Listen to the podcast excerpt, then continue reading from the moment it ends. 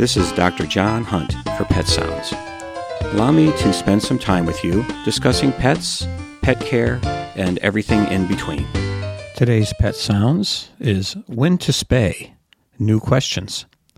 Spaying and neutering our pets has been a cornerstone of, of population control and preventing unwanted orphan pets for decades.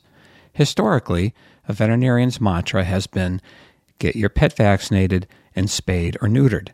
Our message has been very effective. 78% of dog owners have their dog spayed. But how old a dog needs to be before spaying is coming under scrutiny.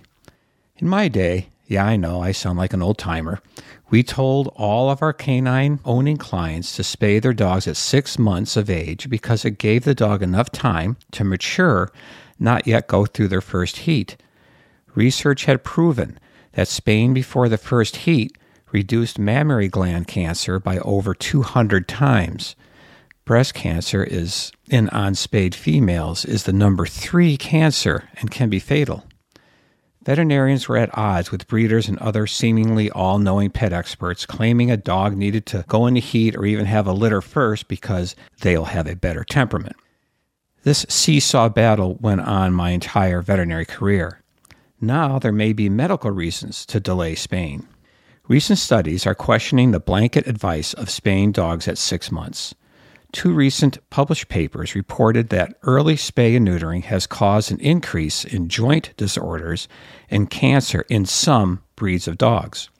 The report showed increased risks with not only spaying before the traditional six months, but even before one year.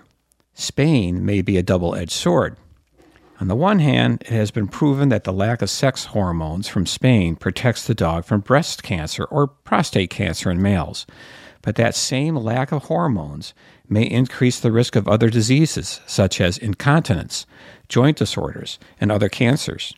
To make things confusing, there's a significant variability in the effects of spay neutering with regard to breed, age, and body type. Statistics do not show a clear link of increased disease in early spaying for all breeds.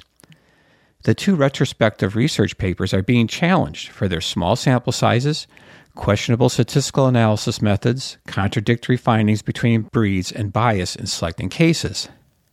So, where does this leave us? As a pet owner, a bit perplexed. Some experts are now suggesting the veterinarian needs to sit down with the pet owner and go over the pluses and minuses of early versus late spaying for their particular pet. The AVMA stance is, and I quote, to promote the professional judgment of the veterinarian in developing an informed case by case assessment of each individual patient, taking into account all the potential risks and benefits of spay and neuter. That's easy for you to say. Let's look at the pet owner's perspective. I foresee confusion, doubt, fear of doing the wrong thing, and running to Dr. Google. I can see more unwanted pregnancies because people were told to wait to spay and the dog went into heat and got pregnant accidentally. I see male dogs begin to mark and fight with other dogs. Then, when a late spayed female gets breast cancer, the number three cancer in dogs, what do you say? If the dog never gets spayed, then the owner must contend with a lifetime of biannual heat cycles and the fear their dog will develop a life threatening uterine condition called pyometra, or prostate cancer or a perianal hernia in unneutered males. Does preventing possible joint problems or other cancers outweigh those problems?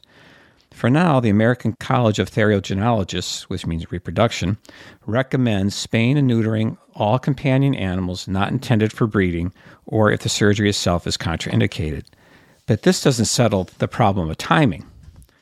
The new published studies have given rise to questioning early spay and neutering. I welcome the discussion. However, before jumping to conclusions based on questionable data as well as a lack of precise guidelines, we need to look at the whole picture, including the pet owner's perspective.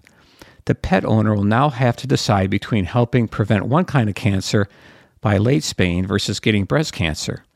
As a veterinarian, I'd find it hard to counsel someone to help them decide between the worst of two evils. We also have a serious pet population problem that results in the unnecessary deaths of thousands of our companion animals. We can't ignore the possibility that late spay neutering may increase unwanted pets.